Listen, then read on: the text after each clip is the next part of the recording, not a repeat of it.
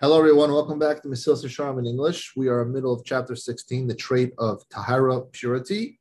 We, I, I guess we went a little bit off on a tangent yesterday, but it's important to know that one of the aspects of this Tahara, of this pure person, is he doesn't allow any room for the Yetzer to influence any of his actions. And that's even his good actions. And we shared a story with the Vilna Gaon, which I find extremely inspiring.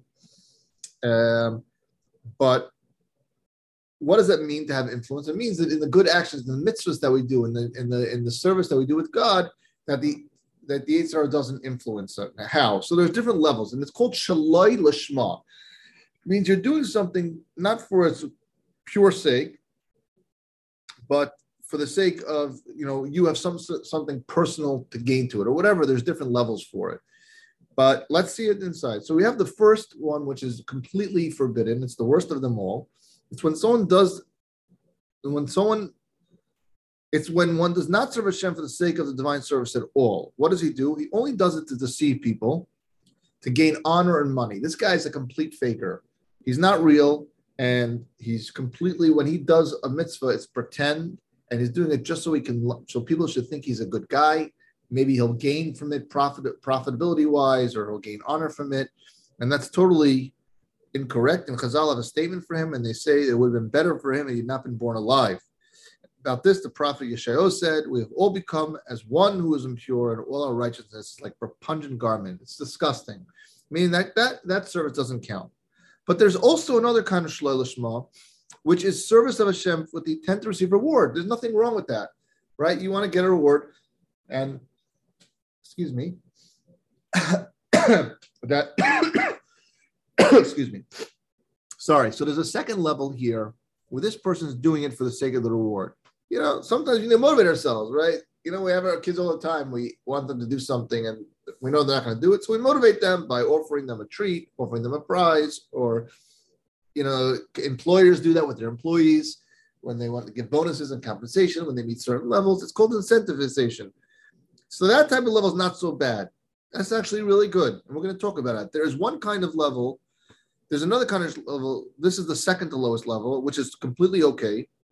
With service with Hashem with the intent to receive reward, referring to this type of non-lishma, the sages always praise and say a person should always engage in Torah study and the performance of mitzvahs, even if it's not for their own sake even if they're doing it just for the reward. Why? Because eventually, through the study of Torah, performing mitzvahs, not for their own sake, they'll eventually come to study Torah and perform the mitzvahs for their own sake. It happens to be very true. The power of learning Torah really ignites something in you, and eventually, if you know, after a long, long time, it.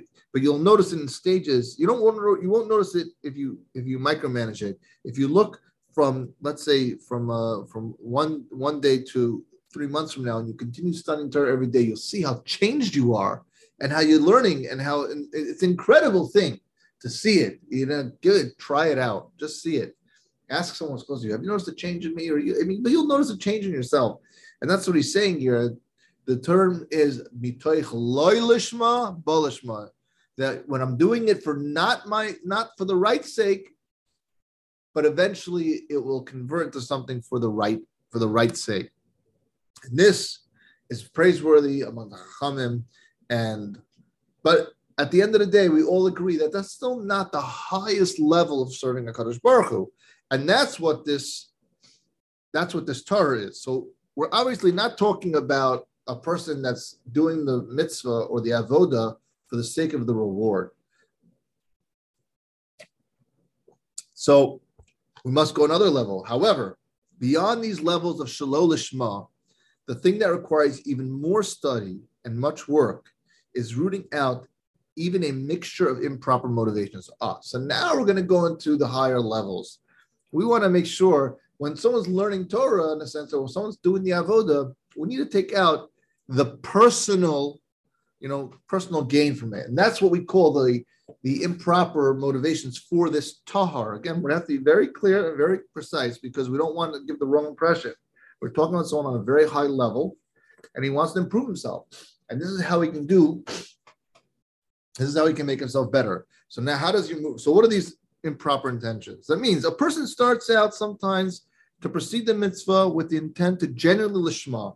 That means that he's motivated. He wants to do it. Why? Because he wants to serve God properly. He's not interested in the reward. He resolves that I'm doing. I took one mitzvah and I want to do it completely for the sake of the mitzvah. I'm not looking for any reward for it. Take something small, whatever it is. Take that mitzvah. That's what I'm doing. Now this person decided that he doesn't want to do, and that's what's his intention. However, he will not refrain from including with some other ulterior motive. That means, you know, it doesn't mean I'm not going to smile. Someone praises me. Wow, look at that guy. He's doing the mitzvah so nicely, or serving God so nicely. Or I'm not going to say, well, you know, if you pay me, if you give me a word, I'm not going to say no. You know, don't get me wrong. Again, this person, he did it for the sake of God. But then at the same time, though, if he gets a little praise for it, he's not going to shun it away you know, and so on. So there you see, it's very subtle, but there's still personal gain from there. So, and sometimes even when you set out and you do not explicitly, sometimes you don't even explicitly intend it. You don't look for it at all.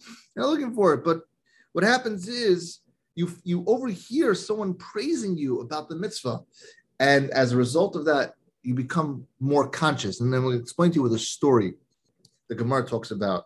There's a story with um, the, the, daughter of Rabbi Hanina ben Teradion. She was a big tznua. She was very, very um, modest, a very, very modest person, and everyone knew that. She and she not was not looking for praise, but one day in the marketplace, she was walking and she heard one of the Tanaim saying, "Wow, this woman is such a tznua." When she overheard that, she immediately paid more uh, careful and paid more attention to her steps to make sure that she's actually dressed that way and modest that way. So you see here, the additional praise influenced her to be more careful. You understand the difference?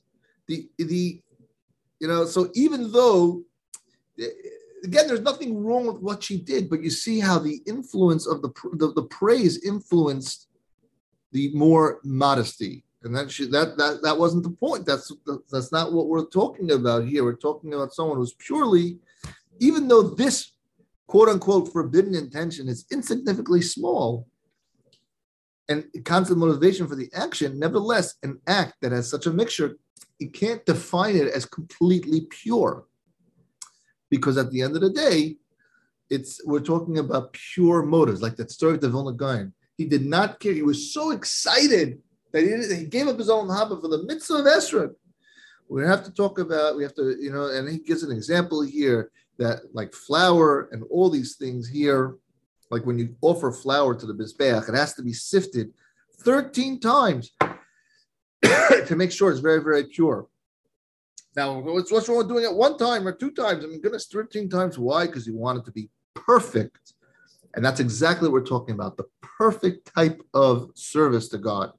And that's what this Torah is looking for. So you understand there's subtle differences, but that's what we're talking about. We have improper mixtures, improper motivation of the Yetzer Hara, where the Yetzer Hara influences our decisions and so on. Again, I want to reiterate this is a very high level, and it's only for someone who's ready to start taking on these things in slow, slow steps, as the Ramchal always says. We'll continue more on this concept, and he's going to explain it more what what he's thinking about, what his motivation is, why he's doing it um, on the next podcast. See you next time.